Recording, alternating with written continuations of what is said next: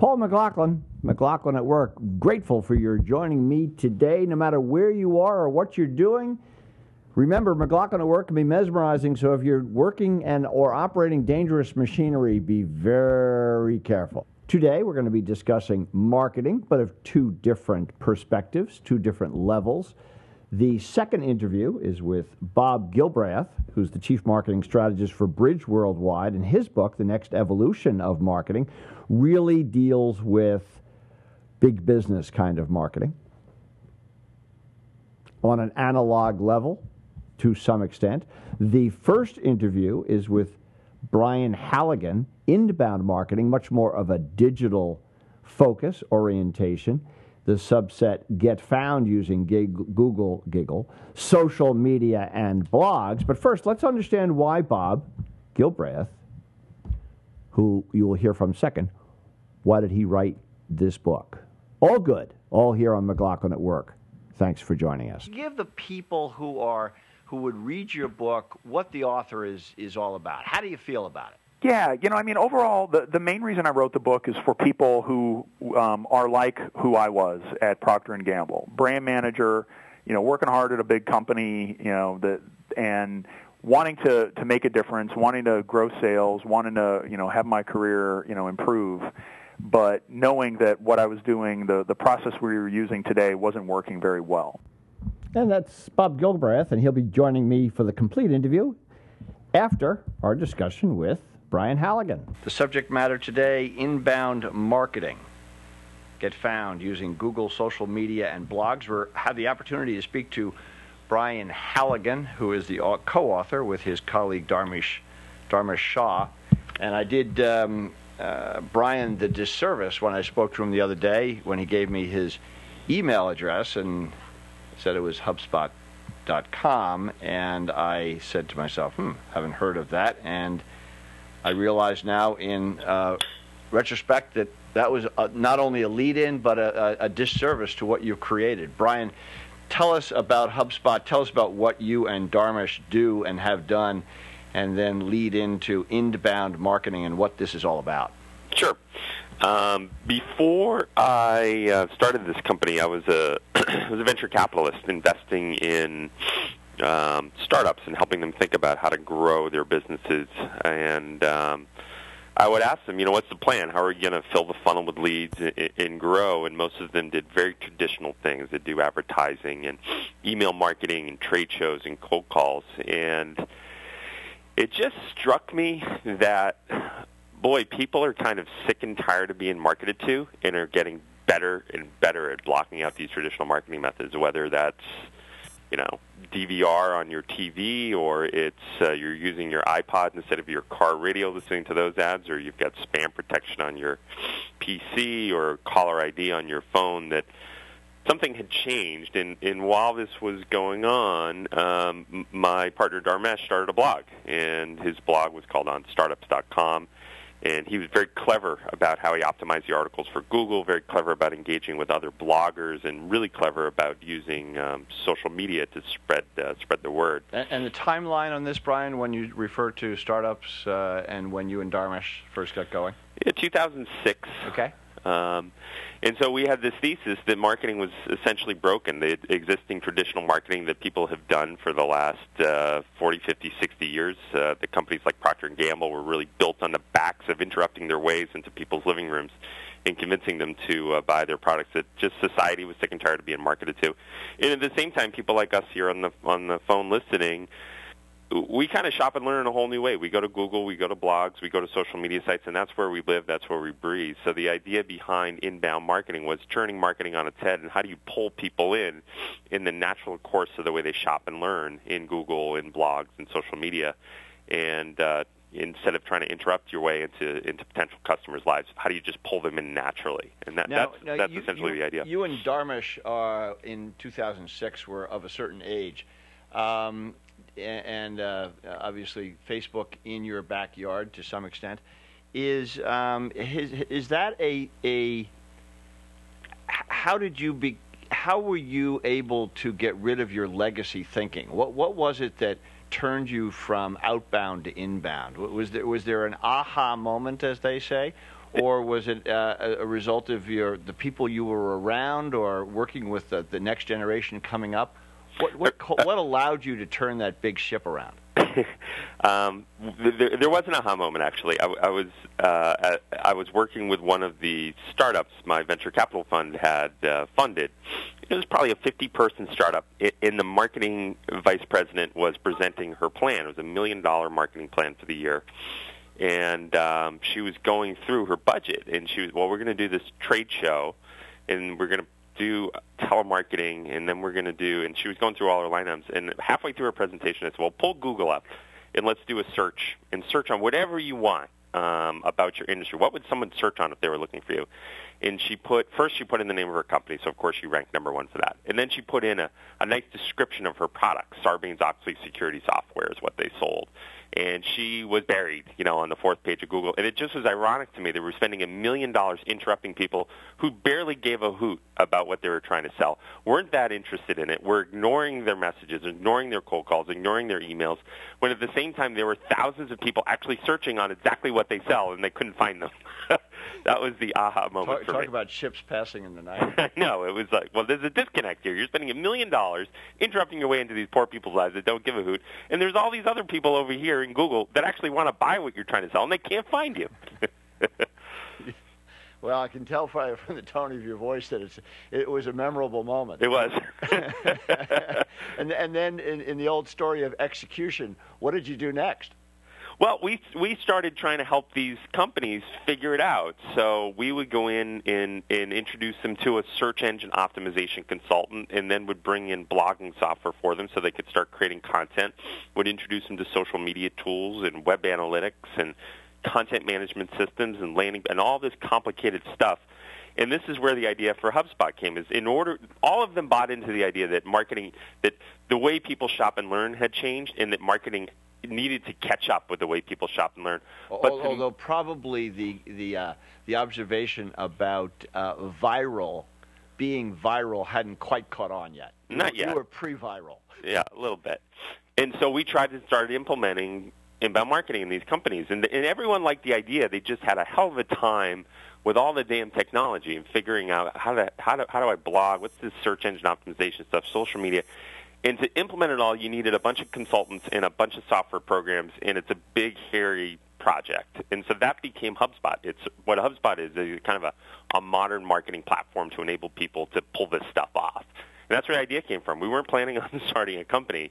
We just saw a huge gap in the market for this simplified modern marketing platform essentially for these uh, for these companies. That that's where the uh, that's where it happened. We went to Sloan together, um, and uh, we just kept in touch. While he was still at Sloan, I was a venture capitalist, and we said, "Well, why don't you just start a company and help these help these businesses out?" And uh, and and so, what do you got now? where where is you? We, we, so we started three you've years got a ago. book. You've got a book. You, you've gone back to print, and, and, and in speaking to David Meerman Scott on on how you uh, move books and, and inbound and the like, it's always refreshing to see that there's a return to the library. Yes, the return to dead trees. um, but, and, and, it's interesting. I guess it was Wiley, but your book, uh, and, and, that's your imprint. And I, I should remind people, I'm speaking to Brian Halligan and talking about inbound marketing, which happens to be the, the name of uh, his book, co-authored with Dharmesh Shah. Get found using Google social media and blogs, and presumably as we speak, go, Google, social media, and blogs have um, morphed and become other names that are that are even that are inbound marketing. Um, and, and, the cover of it is um, is sort of uh, different in that the, the jacket is the cover, and the cover is the jacket. Uh, but you're back. You wrote a book and, yep. and, and forwarded by David Meerman Scott, who clearly is one of the pioneers um, in this business of the new PR, which was his book uh, and you touch on PR. But get, now, with that as a lead in, what is inbound marketing in, in its uh, concept? And you re-describe it, please, and then take it to the level of execution. Sure. So uh, what really works today on the internet, and, and David Meerman Scott essentially is saying a lot of the same things we are. We're more a software company. He's a consultant author. But what in, the way to do it is you've got to create. It's a, there's a step-by-step process. Step one to pull inbound marketing off is you got to kind of become a publisher um, yourself. You got to create lots and lots of content. The winners on the internet are the people who create lots of remarkable content, whether that's blog content or videos or ebooks or whatever it may be. But you need to turn yourself from a traditional marketer into like half marketer, half publisher. And, the, and it's that content that becomes a magnet on the internet for links. So you want other website owners to link to your content. And those links send you traffic. Those links influence Google that content can be spread in the social media sphere. So it's it's the key to inbound marketing is cranking out great, remarkable content. And I use that word remarkable. I stole it from Seth Godin. He uses it all the time. And you want to be remarkable because what you want is other website owners and bloggers and Twitter users and whoever to remark about your content and right. link and to you, it. And you you visually use that by putting the remark in italics. Right, I did. So you inbound marketing. There's nothing like doing fiddling with letters and fonts. yes. So that's you. kind of step one, is, is create tons of content that's remarkable. And step two is you have to optimize that content. You optimize it for Google, and you optimize it for social media. And when I think about optimizing content and I think about a modern marketer, marketers typically grew up as it's sort of an arts and crafts type of an industry. And today it's more a publishing type of industry. So I think about the Boston Globe. I live in uh, Boston. If I open up the Boston Globe to page two, Brian, when Yeah. you say Boston Globe, I think most people around America understand you're from Boston. yeah, okay. so if you open up the Boston Globe, and you're on page two and page three, or any newspaper, New York Times, there's 14 articles there, and there's different titles, and you may pick one out that you're interested in. As a publisher and a marketer today, you have to become very clever about how you write those titles um, so that they catch people. So you want to write great, for example, blog article content with a title that's that that is enticing to Google with some with some words that Google, that you want to get found on in Google, and then you want it to be enticing within Twitter, within Facebook, within these social media sites. So step one's content. Step two is really optimizing, and then step three is promoting the heck out of that content in Facebook, Twitter, LinkedIn, YouTube, whatever the social media site du jour is to start to pull people in back into your site. So it's kind of a that's the inbound marketing step-by-step process. Um, I'm an entrepreneur of sorts. I have a consulting business um, as well, and, and the, the medium that I have chosen is the is the word, uh, the spoken word, and I think there's a great deal of selling power in it. Um, but one of the things that, uh, from your book and speaking to David uh, Meerman Scott, is there's an awful lot of um, one man band associated with these kinds of things. And I was wondering how does how does the individual leverage other people's skills rather than trying to figure out if you're of a certain age and, and it's torturous to try and figure it out to try and figure out Google or LinkedIn or or uh, Facebook or all the others that I can't even name or even even Twitter. Um, h- how do what kind of advice do you give to the individual who has all of the things that you're talking about except they run out of time? Yep. Um, so uh, that's a really good point. A couple comments on it. My first comment is there, there's a great uh, cartoon. I like the New Yorker magazine. They have a great, cartoons. The Did cartoon. you draw, are you the other? Uh, is Shaw? I saw in your book that Dharmesh um, does some of the cartoons. You, is that you above him? I couldn't quite read the uh, signature uh, no, that's not us drawing them. There are ideas, but that's not us drawing them. because it's Shaw. His name is on the bottom. Yeah, because it's his idea, but those aren't his. Uh, his draw. He's not that good a drawer. He's got clever ideas, though. Okay, well, it's just it'll it'll move people into the book. Yep. Anyway, there's this great cartoon the New Yorker, and there's a dog on a computer, and there's another dog looking over that dog's shoulder, and the caption on the on the on the cartoon says, "The great thing about the internet is nobody knows you're a dog," and it's very true. You don't have to be a big company with a famous brand like Nike or Procter and Gamble. If you've got good ideas on the internet, boy, they spread like wildfire. If you have bad ideas on the internet or undifferentiated ideas, unremarkable ideas, they just go nowhere. And so it's a great time to be a one-man band type of company. It's a great time to be an entrepreneur. Like think about being an entrepreneur 10 years ago. You had to spend tons of money on PR. You had to spend tons of money on advertising to get found. And there, it was just hard to spread your ideas. Much, much easier today if you've got a good idea to spread it. The friction is much lower. Um, so it's a great time to be a one-man band. In terms of how do you get going if you're a one-man band, I recommend whether you buy HubSpot or not, it doesn't matter, but come to the HubSpot blog. It's blog.hubspot.com, and what we specialize in is taking all this complicated stuff and boiling it down and making having it make sense for mere mortals like me. So uh, I, I'm a mere mortal. I'm not some rocket scientist. I'm a marketer. Um, and, and we try to boil it down. There's a couple other places you can go. We have these a tool called Website Grader that's really handy, where you put your URL in the tool, and then you hit go, and it'll give you a score of one to 100 on how kind of magnetic, how remarkable your site is, how many links are coming in, what Google thinks of it, what the social media sphere thinks of it, and then gives you a four-page report on how to fix your site and how to get going in the social media sphere. So those are a couple ways you can get started that are free. Yeah.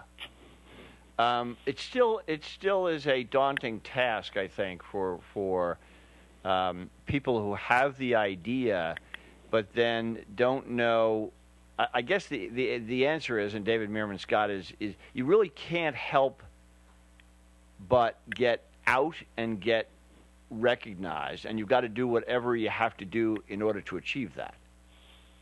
Yeah, and I think the key to getting recognized, if you do nothing else, is start a great blog with remarkable content, not so much about your product, but about your industry, and, and turn yourself into a publisher, turn your website into a hub on the internet. When you when I think about a website, most websites are like my hometown. I grew up in Westwood, Massachusetts. There's one highway that runs through it. There's no airports. There's no bus stations. It's kind of a small town. What you want your website to be like is New York City. New York City's got two big bus stations, three big train stations, three big airports, lots of highways coming in and out and that, that's essentially you want to become a hub like New York City with all that going on. And the analogy would be if you just create great content, those highways will come in. Those are links from other websites. If you create great content, there'll be bus stations that'll pop up. Those bus stations are Twitter users who are starting to talk about your content. If you have great content, then um, you know you'll have a couple airports, and that's Facebook. So if you do nothing else, step one is kind of create a blog about your industry, say really interesting, remarkable things. And if you're nobody, you can go from nobody to, to something very interesting very, very quickly. Um, what what is the distinctions between written blogs, uh, audio blogs, and uh, and video, flip cameras, and the like? What what is the medium important? Um, I don't think so. I think the key is just creating great content. Some people are writers and some aren't. So if, if you just hate the act of writing, get yourself a flip camera and record yourself talking and create a uh, you know a live TV show. So for example, every Friday at four, we have a live TV show here at HubSpot. It's HubSpot.tv, and it's great. So if that's your thing. Do that. If if you like to write, crank a blog. If you're more into this uh, medium. Um, of radio or a podcast, do this. So it's it's really up to you. And, and I think the key is just starting creating great content and don't get too jammed up about uh, you know which medium. And, and what is uh, describe HubSpot.com? HubSpot.com is our website. We can come and, and use our software. To, our software essentially takes you step by step through the process of creating a blog, optimizing content, using social media, and really leveraging the internet to to grow your business. HubSpot TV, HubSpot.tv, is our live television show that runs every Friday at four and it's essentially an internet marketing news show. So we analyze the, the latest week's news in the internet marketing world, what's happening at Google, what's happening in social media, and we give you tips on how to really uh, grow your business, essentially. Um, would would you do me the indulgence of taking me back to a little bit to ground zero on how does how does uh, HubSpot.tv actually run over the internet, and and is it it's such a stupid question that I don't sometimes know the difference between watching something on a computer and watching it on TV. What is the actual mechanism simplified for people like myself that HubSpot TV .tv actually comes on somebody's computer screen? Yeah, I don't know what tool we're using now. There's a bunch of tools out there you can use um, where essentially if you get a cheap flip camera, it's, I think ours was $250 uh, a couple decent lights, and we we point them at Karen Rubin and Mike Volpe, our two marketing folks, and we run a 20-minute show, and we just live stream it essentially over the internet, and then so people can come and they can watch it live.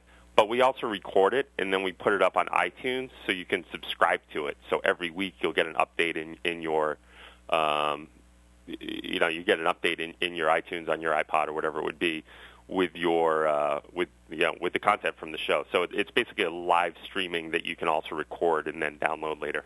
Now, now for people who have uh, tried to watch the uh, inauguration online and the like, is it true that that you put out enough? Uh, and I'm going to get the terminology wrong, but enough broadband on this so that in effect you're putting out a, a, a fire hose, and as long as the right number of people watch it, you won't run out. But if you had a remarkable show that a lot of people hit at one time, that the nth person would not get it. Is that is that true of the technology? It could be, but that nth that nth is re- a really big number. Um, and for 99.99% of businesses, it, it's not going to matter. Uh, you know what I mean? you know what I mean? It's got it, it, the internet's just gotten so much more robust, and it's just hard to get to that nth number.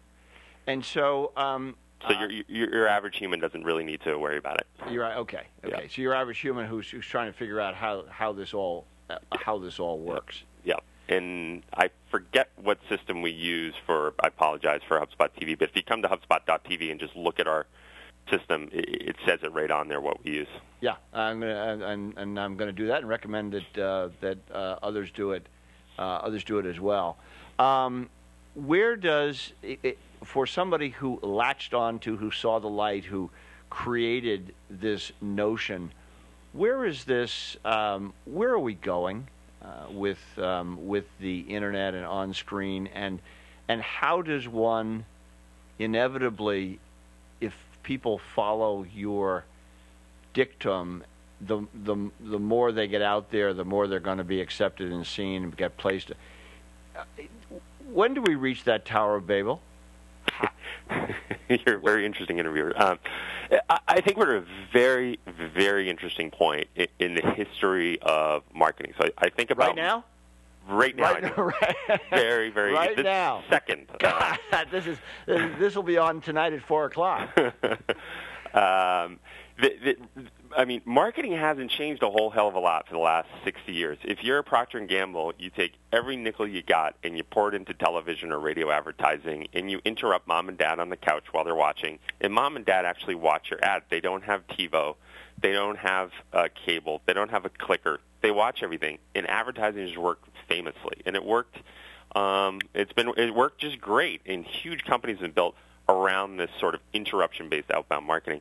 I, and, it, and it's been fantastic, but it's sort of the ride is over. Um, and I think the next 50, 60 years of marketing are going to be turned on its head. It's how do you create great content to pull people in and not interrupt them, and how do you how do you leverage the two-way web, the really interactive nature of the web, to have a conversation with your potential customers and grow your business that way. So I think we're we're at the very beginning of a massive wave.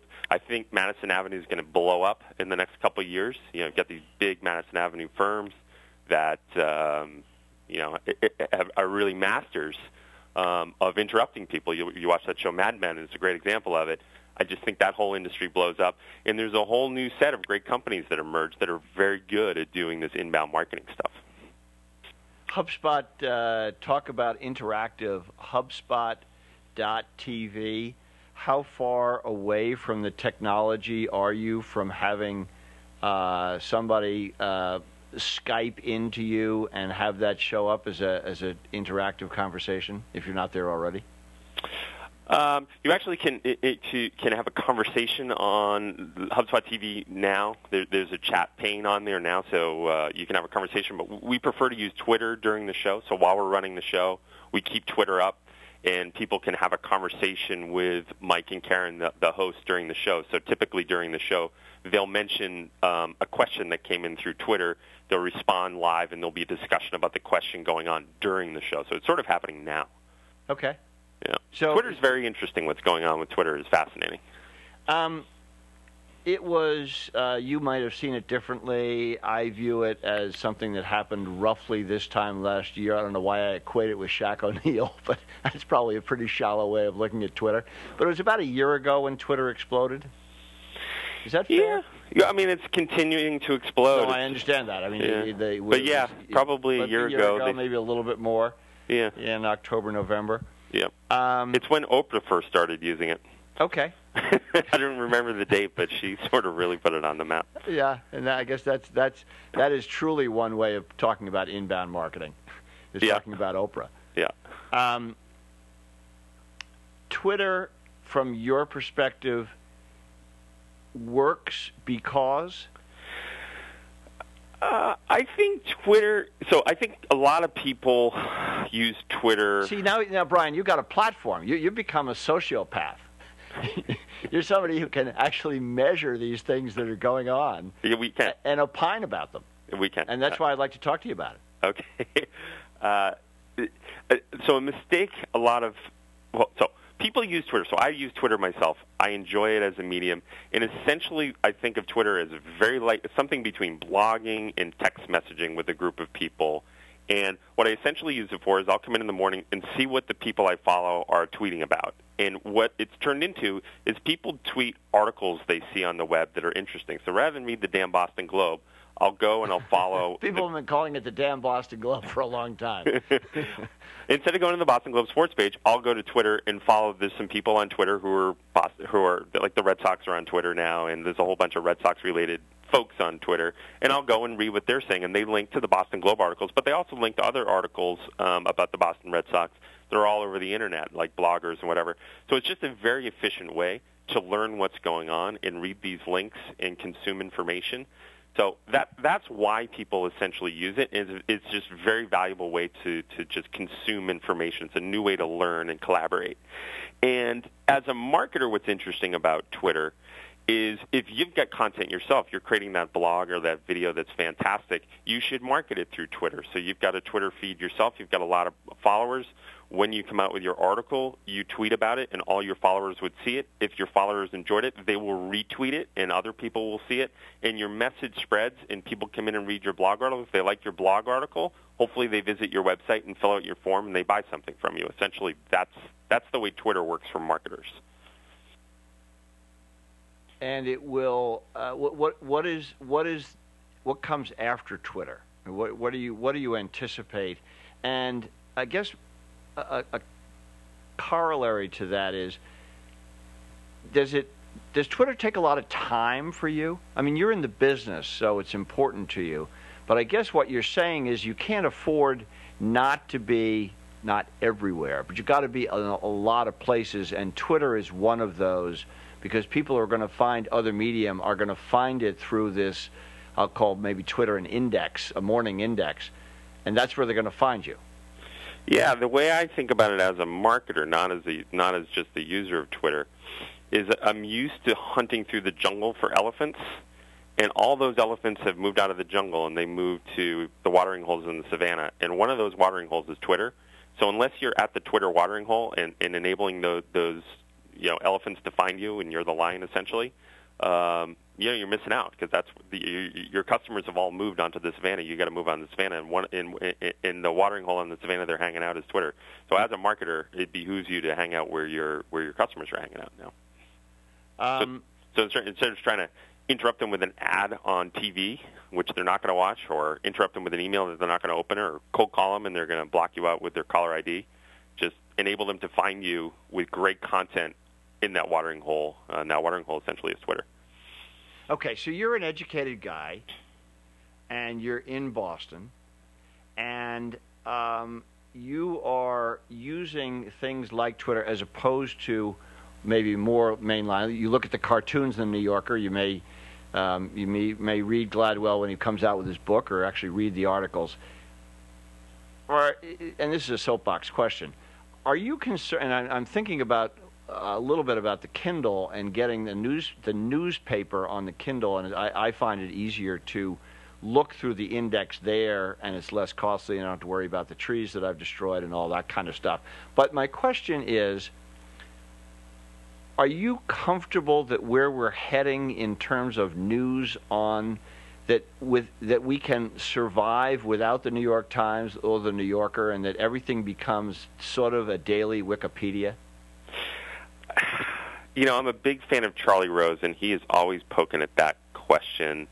And I worry about it, like the model of the New York Times and the AP, and how they can deploy people out to, you know, Africa and the Middle East, and and, have an economic model where that news gets fed back has been very, very interesting. It is very, very valuable to us as voters in the democratic process. It's really changing now, and everybody's a reporter, and it's been very decentralized. So instead of the AP having somebody in some sub-Saharan African country, there's a bunch of Twitter users with cameras. They're taking pictures or there's people putting YouTube videos out. And essentially the news gathering process has been massively decentralized. And it's going to be a big change for people like us who consume news to figure out how to filter that stuff and get what we want to help us make better decisions. But I, I think it's going through a massive sea change, the whole news gap and the consumption of news process. And um, I think we're right in the middle of that, that shift that's going on as well. Yeah, and, and it comes back to who do you trust. I guess if you if you find a blog that is consistent uh, with your with uh, R.W. Apple or uh, William Safire or somebody like that, then you're comfortable with it. But if you're not sure of the source, and I guess that really goes back to something like HubSpot. Why would you tr- trust HubSpot? Well, it identified something in, in 2006 and, and took it to the next level. Uh, it, it is a concern, I think, for for most thoughtful people as to who ultimately is going to be the author and, and whether you you tr- you trust the source. Yeah, I think that's a big issue. We have been so. For example, we're worried about that same issue. So we built a little tool for people. It's free that they can try called Twitter Grader, twittergrader.com, where you put in someone's Twitter profile and you hit go, and it gives you a score. It's not completely a trust score, but it's a score of 1 to 100 on how influential that person is. So, for example, if William Safire had a Twitter account, he would have lots of followers. Every time he posted something, many people would retweet it. Um, the people who followed him would be powerful, so he would have a 99 point something score. Right. It would be like my, a, quarter, a quarterback efficiency rating. Exactly. And my sister, who is fantastic, but she's a housewife and isn't sort of a trusted author, probably wouldn't have a whole lot of followers or retweeting going on. Um, so she would have a very low score. So we're trying to get some proxies in there. We also have a, a Facebook grader um, where we're playing with that, and we've got a person grader that we're starting to play with. But that is a tricky thing: is how do you find those trusted agents? And essentially, that trust is being decentralized. If you've got something remarkable to say, and it truly is interesting, and you're building up trust, people will follow that trusted person on Twitter, and people will start linking to that content more and more. And as your content gets more trusted, you get more links and you get more authority. And what's very interesting about the internet is once you've built up some authority, that authority tends to build over time. Those links you're getting into your content, those Twitter followers don't go away, and it's like a it's it's like compounding interest the way it works that once you've got a lot of followers on Twitter and once you've got a lot of links into your blog, every time you post a new blog article, you'll get a lot more links because lots of people are following your blog. You'll publish it on Twitter. Lots of people will see that. And you kind of get this snowball effect going. So the, the trust is really decentralized today, and it, it, it's all changing real time. It's a, it's a very interesting um, it's a very interesting topic and time to be uh, thinking about this stuff. We've had such an interesting conversation. I don't think I've advertised you as much as uh, as you deserve. Brian Halligan and his colleague Dharmesh Shah have written a book, uh, Inbound Marketing. Get found using Google, social media, and blogs. Um, they can buy the book, obviously, uh, through the usual out, outlets. And as an advertisement, if you will, Brian, for you and what you do, where, where, where's the where's the core value? Where do people go to learn more about what you and your colleagues are all about in this evolving marketing space? Yeah, go to HubSpot.com, H-U-B-S-P-O-T.com. That's where it is. That's where it's all happening. It's on that world wide web. Brian, thanks very much for the uh, opportunity to speak with you today, and um, I'm going to uh, check out uh, HubSpot.tv at uh, 4 p.m. and then on uh, iTunes, and I look forward to continuing the conversation. But thanks for the start. Thanks, Paul. Phase two, second part of this episode of McLaughlin at Work, speaking with Bob Gilbreath. And a different kind of marketing, the next evolution of marketing. Connect with your customers by marketing with meaning. So the next evolution is marketing with meaning. Bob Gilbreath, thanks for joining me. Thanks very much for having me. Um, what when you say the next evolution, what is the most previous to what the next is? Well, I think what, the, what's the foundation you're working off to move to the next? Well, I think that there's a couple ways to kind of to look at that, and maybe two two macro evolutions here. One is that really what I what I see that we're we're moving from and where we need to move from is the the current model traditionally that we've looked at what marketing and advertising is about is putting a, a message, a product or message in front of consumers' eyeballs and hoping that some uh, percentage of the millions and millions of people who see that actually remember the product and end up buying it in store. Um, that model is starting to break apart before our eyes as people uh, diverge into many, many forms of media. What you know, not only from five channels to 500, but into video games and into iPods, into podcasts. Uh, uh, the the mass interruption model is failing on that level, and also as people control their media more and more, they're they're skipping and avoiding advertising, which they never really liked anyway. And one of the things that's near and dear to my heart as I'm on streaming radio is that people don't really understand where sound is coming from anymore. Right, exactly. It could come from a stereo, it could come from a terrestrial radio, it could come from a satellite, and who knows how that gets to us. Exactly. It could come by streaming. People aren't sure where the stream starts or what the where the headwater of that stream is. And, and people, but people do appreciate having the freedom to listen to or, or, watch what they want when they want it. And if it's good quality, they don't care where it came from. Exactly. And free is better than paying for it. you, you, got it. and, um, the few, and, the fewer advertising, sort of. But let me let me stay with my question. Yeah. I have a tendency to wander here, but I'm using using you as an expert to say that the the next evolution succinctly put, what, where are we coming from, and what in what stage are we of that evolution? Yeah, I mean, succinctly, we're coming from a, a world of kind of tell and sell interruptive marketing. And society has evolved now to where we can no longer kind of trap our customers in a, in a few limited, even free media. And uh, even when we are able to put our messages in front of them, many times they can skip it or, or avoid it. Or frankly, with 3,000 ads a day, you know, they've learned to, to block out a lot of that noise.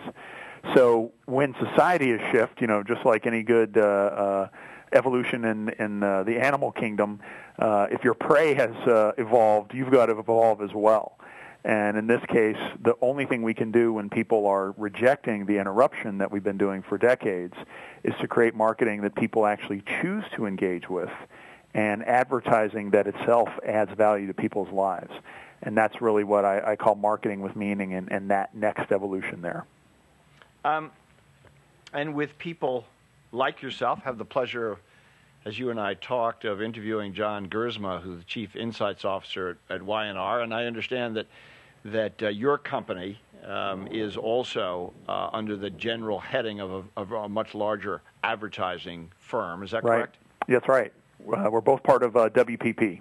All right. And, and how many of these um, are, are you marketing firms or advertising firms? How would you like to be thought of?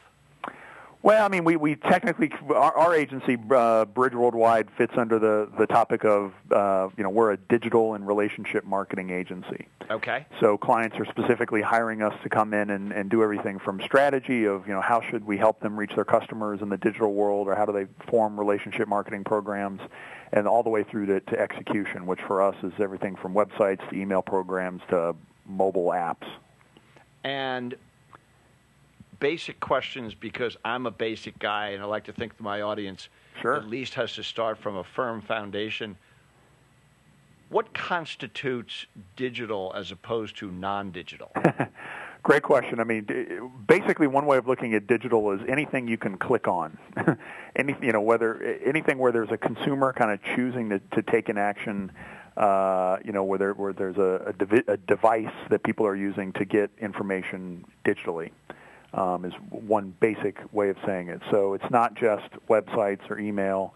It's getting into things like social media, Facebook, mobile uh, uh, phones and tools.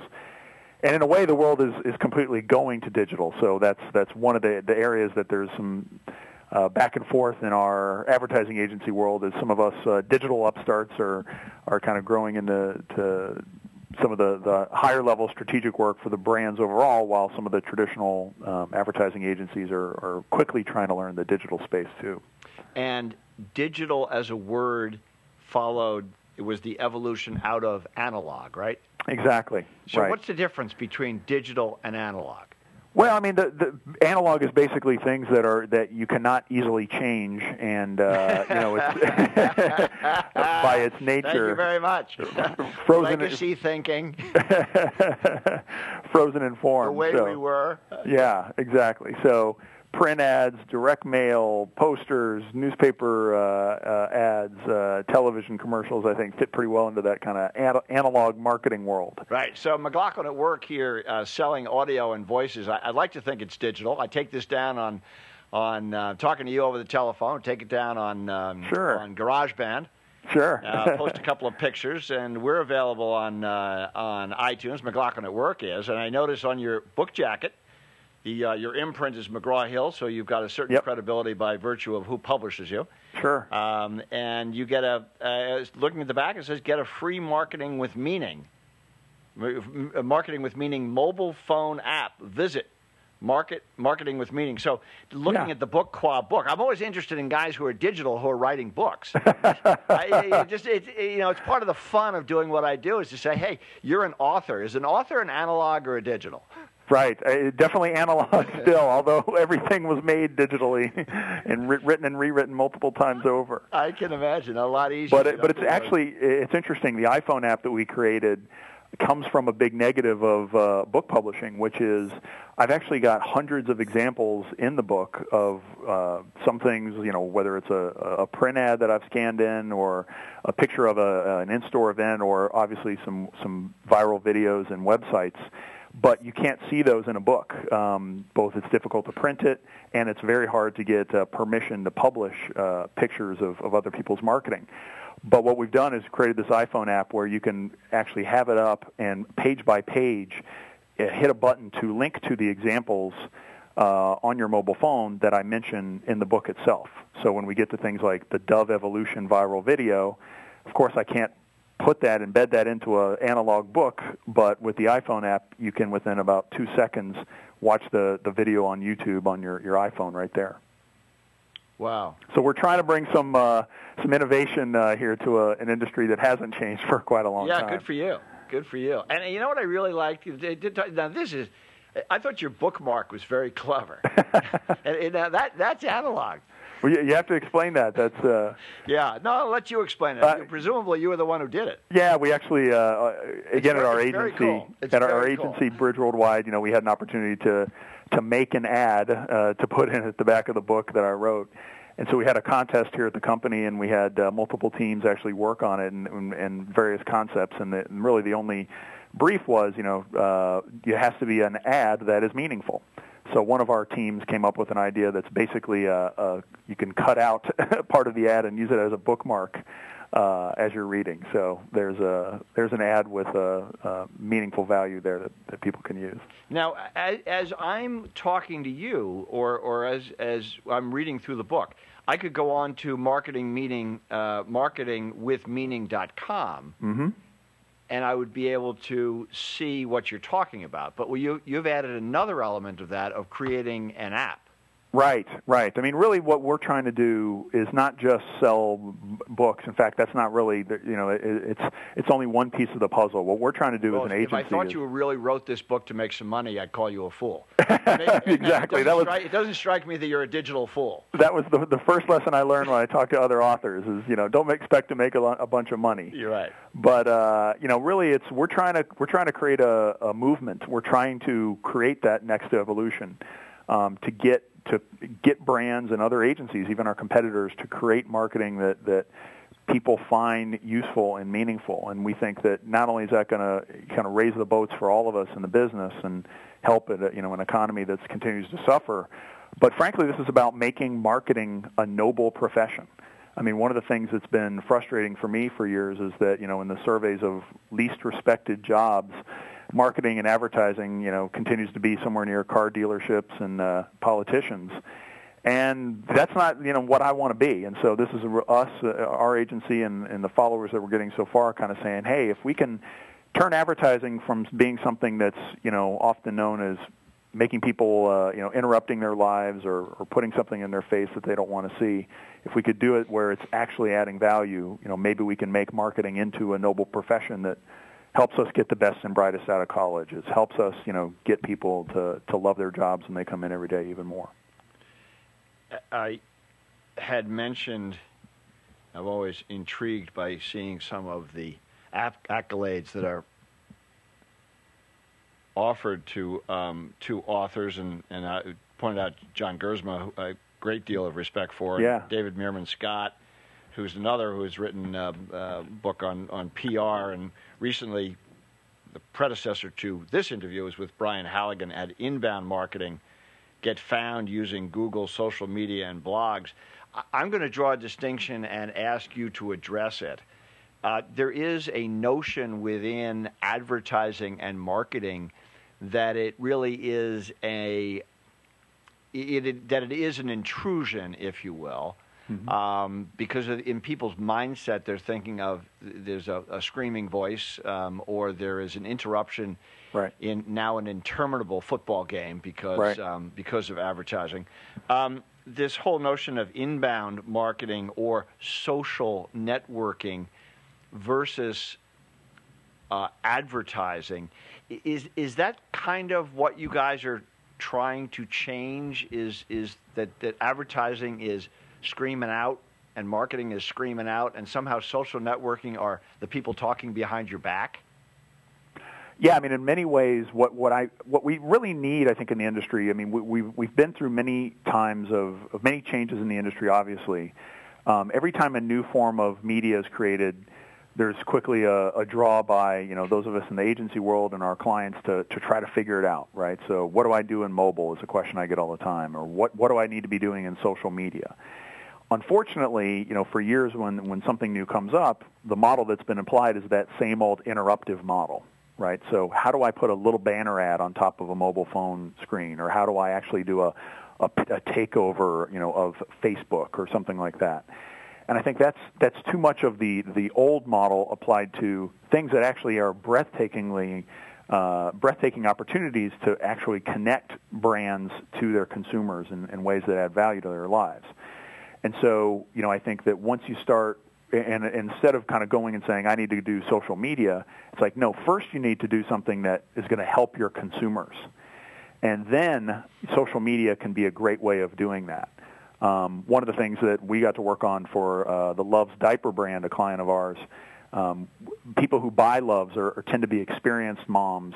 Uh, maybe on their second or third child who you know are looking for a good value from a, a well-known brand, but you know they want to save a couple of bucks because they know it's diapers and and you know it's it's uh, uh, uh, you know they, they buy a lot more and they need to watch those prices closely. Well, one yeah, of the things that, that fir- first baby gets changed a lot more. Yeah, and, and you want to have the perfect diaper and the best there is for that first baby, After right? a while, that number two or three. Number yeah, two or three, you, you try the store brands. You, yeah, you, you find yeah, a better way. Exactly. But uh, one of the things we discovered is that moms who buy Luvs or, or tend to buy Luvs love to sh- they like to share tips with each other about mothering and actually have active debates and discussions. And so one of the things we did uh, for Luvs is we kind of created a platform for women to compare, you know, and, and actually debate things like private or public school or bottle versus breastfeeding. And that's a form of social media that Luvs is kind of generating a conversation that we know that our, our consumers, you know, love to have. And so that's something where we're not just getting out there and, and having a Facebook page for Luvs. We're doing something that, you know, is actually fits very well with what the brand and, and its target consumers are about. I was, uh, I heard that while I was listening. I was reading an interesting conversation uh, with David Rock about uh, how your brain works uh, a few weeks ago. Very interesting book, and a lot of books about neurosciences and and brain science. And uh, one of his comments was, "You really can't uh, parallel process." So I apologize. I was listening to that example, but I was what I was really doing was thinking about another element in the book, which is actually a product that I use and stumbled upon uh, on social networking, and that is the um, that that sponge. T- tell us the story of the, the sponge that cleans things up. The Mr. Clean Magic Eraser. Mr. Clean Magic Eraser. I didn't realize how long that had been around because, I, yeah. it, as I said, I have an Apple computer, and, and, and somebody had brought it to our attention that does walls or something. And then I was down at the Apple store in New York, and they said it, it's it's magic. It's the best thing to, to, to clean a computer case with. Right. And it is. But I noticed that in your book. Tell the story. I think it's fascinating. Yeah, it's actually uh, that that was a product I got to work on when I was uh, a brand manager on Mr. Clean at uh, Procter and Gamble. And uh, you know, for those who haven't seen it yet, there's probably a couple people that haven't tried it, but uh, it's basically a uh, a special foam that that has some eraser-like properties. That that you get it wet, you you um, wring it out, and you can get marks off walls. You can clean kitchen counters. It really enables you to, to clean off things you never thought you could. Crayon on a wall is, is often the first time uh, parents come into to using it because there's nothing you can do to get crayon off. Right. But I uh, mean, we for, launched. an, old- for an old guy like me who still thinks the computer is a miracle, I thought mis- this Mr. Clean product was a miracle too. Yeah, I mean, couldn't we- figure out how it worked. We uh, we launched it in uh, this was back in fall 2003, and uh, we had no idea. You know, it's a new category. It's always challenging for new products. We had no idea what the demand would be like, or, or frankly, you know, even the best way to market it. And while we were trying to work on some television ads, we it was starting to appear in stores, and we didn't have our TV nailed yet. So we we just put it out there with one marketing tool, which was a sampling program. Uh, we went to an existing database we had uh, in the home care brands at P&G and we offered uh, on email basically the chance for people to request a sample of, of a Mr. Clean Magic Eraser in the mail. And within a matter of weeks, we had a million people uh, ask for it and got it into their hands. And, and from there, the word of mouth was tremendous. We ended up uh, getting uh, very fast ramp up in sales. We had uh, our retailers like Walmart were, were blown away at the initial sales and, and started stocking it more. And this was all where, before we even had our television ads on air.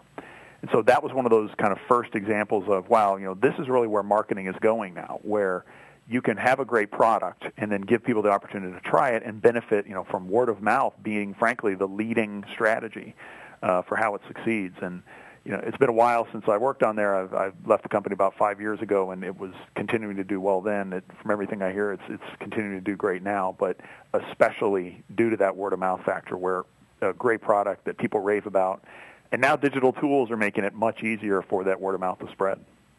They certainly are. Um, how difficult, and, and I asked John Gerzema this, his book, uh, the, the uh, about the bubble, The brand bubble. brand Yeah. bubble. Thank you very much. A uh, couple of observations. One is that brands, as a notion, are not going away. Right? I mean, Of course. branding and bra- brands are not going to go away. So there's nothing. There's not going to be a generic shoe here. There's always Right. going to be a Adidas, a Puma, a Nike. Um, how do guys like you, who are who are born, who have to evolve, who's evolving more quickly, your Mm-hmm. customer or the professionals who are trying to move the product? I think it's it's definitely the I'd say who's moving the fastest are the customers and the entrepreneurs out there.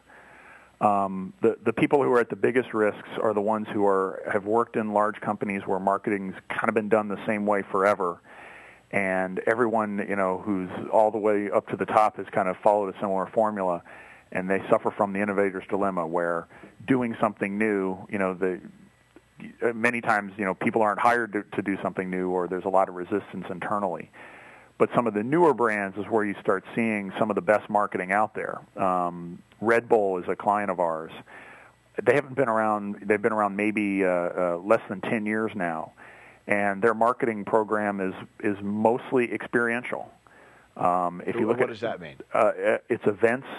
It's uh, uh, events not not that they're sponsoring, but they're actually putting on. So they have a, a Flugtag every year where they have people create crazy airplanes that they go off a cliff into the water. They've got uh, soapbox derby They, races. they got to do that in California. Uh, yeah, the California is one of them. in Cleveland. Yeah, uh, uh, they've got uh, events. Uh, New Year's Eve, they'll have a, a stunt that they put on that actually ESPN pays them to show the stunt that they will do on New Year's Eve. I mean, they they've uh, they are in NASCAR, but they're not just putting their name on the NASCAR. They actually created a team from scratch that they own and run because that's really what they believe in is kind of creating that that that brand ethos of uh, revitalizing mind and body. And while they do some a small amount of traditional TV advertising, what makes that brand great is that they're they're out there being active, um, in some cases creating sports that have never been created before. That could that's not coming from a Coca-Cola or a Pepsi. That's coming from from an upstart who you know doesn't have those old rules that they're uh, kind of wedded to over time. Right. Interesting, interesting, and interesting that I'm speaking to Bob Gilbreath, Chief Marketing Strategist for Bridge Worldwide, and he's written a book, The Next Evolution of Marketing: Connect with Your Customers by Marketing with Meaning. Um, strikes me that in, in um, I'm reading a book about about Google, and also uh, I'm thinking about the financial financial services world a little bit. Um, the the buffer, if you will, between the product manufacturer and their their customer, and obviously the a traditional party in the interstitial space was advertising and, and marketing firms. Mm-hmm. As with large financial firms, they found that capital markets functions and the like were things that were assumed by companies. Um, mm-hmm. You are somebody who was working with a company and now you're on the agency side. As a big business, are companies, given what social networking is, um, the companies that are successful, do they do they outsource um, this kind of marketing? Is there life and vitality? I know the answer is yes, but I like the answer in in agency work, or is the are the tools to market um, depending on on the product or the person? Are the tools there where companies can do it themselves? Definitely, I, I think that especially in uh, social media is probably we're very early. I mean, the, the, oh, the thing are, to the thing to remember is that nothing changes overnight, and especially organizational behavior. I mean, actually, last month was the 15th anniversary of the banner ad. Wow. And uh, most, a lot of companies are, are spending just a tiny fraction of their dollars on banners, despite people spending almost as much time or, or even more in some cases online than they are, say, watching television. Yep. So it takes a long time for, for these things to take hold. But I think what's interesting with, with social media, um, it actually has a potential to, to restructure the entire, you know, not only the marketing department, but many other departments within traditional companies. Because social media, if you take an example of, of Twitter, for example, uh, Twitter is a way to get uh, feedback on how your product is uh, performing. It's a way to promote sales and promotions. It's a way to add some content that people might find useful. Uh, it's a way to press to to handle PR issues that go on, or even PR, you know, positive opportunities. That's hit the functions of marketing, customer service, the PR group, the sales group. Um, even R&D can learn from monitoring what other people are twittering about their brand.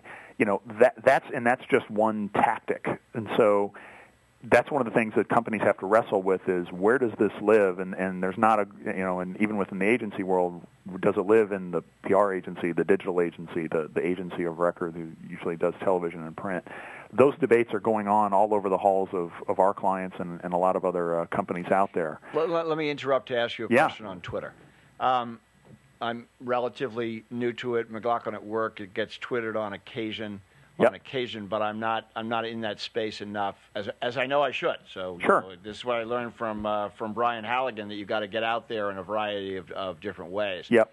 That having been said, it still strikes me that there are and this may be stupid. There's still relatively few Twitterers, aren't there? I mean, you know, this stuff moves so quickly. Yeah. People couldn't spell twit right. a year, uh, a year ago, right. roughly November, before Shaq or somebody else sure, decided sure. they'd really get on the bandwagon. Yeah. This was something that was nothing. When when people talk about Twitter and and McLaughlin at Work audience uh, is sophisticated, and because otherwise they couldn't listen to this. Right. While Gilbreath is sophisticated, or he wouldn't have written a great book, The Next Evolution of Marketing. He wouldn't have friends like. Uh, like John Gerzema and David Meerman Scott. But how many uh, normal Americans or, or people around the world does everybody Twitter now? No, I mean that that is something you have to remember is that you know it, in many of these cases it's still a fraction of your customer base that that is uh, active in the, in these groups. I think that the key thing that we you know coach our clients on is, you know, number one, you can monitor what people are saying pretty easily. Right. And that can be a great early warning uh, uh, radar source for you to understand if something's going well or not so well. But you know what it also does is is it can be handled by someone internally with not a lot of time. Um, I talked to uh, one of the the brands that's doing the most on Twitter is Southwest Airlines. There's one woman who her responsibility is about seven different things in the PR group, including being active on Twitter. Um, not just you know saying some things of what's going on with, with Southwest, but being responsive to other people and and really kind of living and breathing what the brand is about. Well, and, and they've always been cutting edge. Yeah, but you know, it, it doesn't take a major strategy. It didn't take you know a, a huge investment, and and now they have uh, tens of thousands of followers on Southwest Airlines, and you know, in an airline business where you know each one of those followers could buy a two hundred dollar ticket a year, you know that can add up to some real real dollars there. Um, so, and and they will continue to evolve and grow that as it becomes a bigger part of uh, uh, people's lives. If it doesn't, it didn't take them a lot to, to set it up to begin with, and that's where I think is interesting, even for small businesses. Um, you can set up a Facebook presence in five minutes. You can set up a Twitter account in five minutes. Play with it a little bit, see how it's working, get feedback from people, and uh, learn from there. On some of these items, and take uh, YouTube or Facebook or the like, I think there's some issue, concern about among the the ignoramuses, of which I am one, um, about Facebook and Twitter, and now, you know, un- relatively unfortunately, perhaps on, on the Tiger Woods issue about text messages. Right. When you go on Facebook and you go on Twitter, and now we know you when you text message, it'll never go away, right? Right. Yeah. And, I mean, and that, how do you factor that in? I mean, I'm not on Facebook, but partly because I, I don't know which which way to go on it, but also I'm not sure that I'm ready to to to to to write that book. Right. Well, I mean, I, the reality is this didn't happen just because of, of Twitter and Facebook. It's really more of as soon as the first uh, page was indexed on a search engine, you know, for Yahoo and now Google, anything pretty much lasts forever. um, you know, now you can cower from that, and and and you know, bar- marketers can be afraid of that, and or feel like legal has to review everything four times before they get out there. That's really tough, and the chances are you're not going to benefit from some of the opportunities that exist. But if you kind of turn around and say, "Hey, I accept that you know it's going to be out there forever, and I need to make sure I monitor myself closely," or admit that you're going to say some dumb stuff, but the great thing about kind of social media is you can come in and say, "Hey, everybody, sorry I screwed up." It's a very personal medium. You know, Yeah. it's it's really you know about someone being human, and once you get out there and, and step out of the brand silo of you know this is the brand and it's impeccable, it's a, a, tower, and make the brand more full of people who sometimes say dumb stuff. You know, it actually can make people feel better about the brand uh, overall. And that's why your firm, Bridge Worldwide, does not have any legal counsel. You decide to get Try rid not that. to. Yeah. You decide to get rid of that gating factor. exactly. That, You- that you lowers the cost. so- you let the people respond. exactly. Noble. Uh, tell us about. Tell us. uh, We only got a couple more minutes here, but I think that the um, you've written a book. What, what do you? Um, why'd you do it? What do you think about it? Are you proud of it? Did it encapsulate?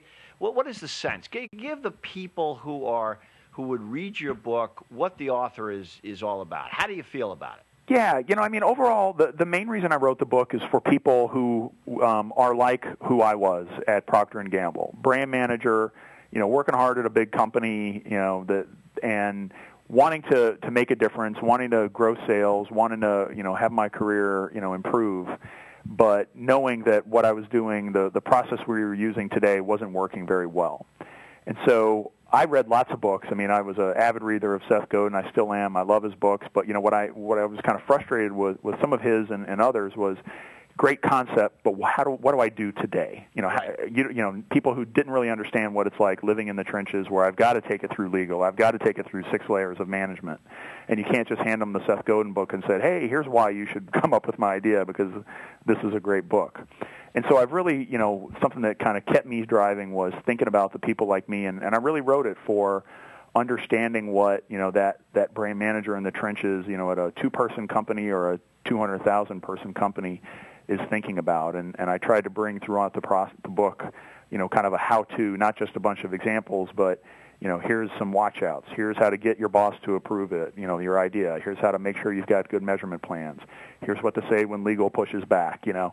And again, even using many, many examples, that gives uh, someone the confidence that, hey, if someone's done it before and seen success, maybe I can get there too. And so that's not only how I wrote the book, but it's why I continue to blog at marketingwithmeaning.com.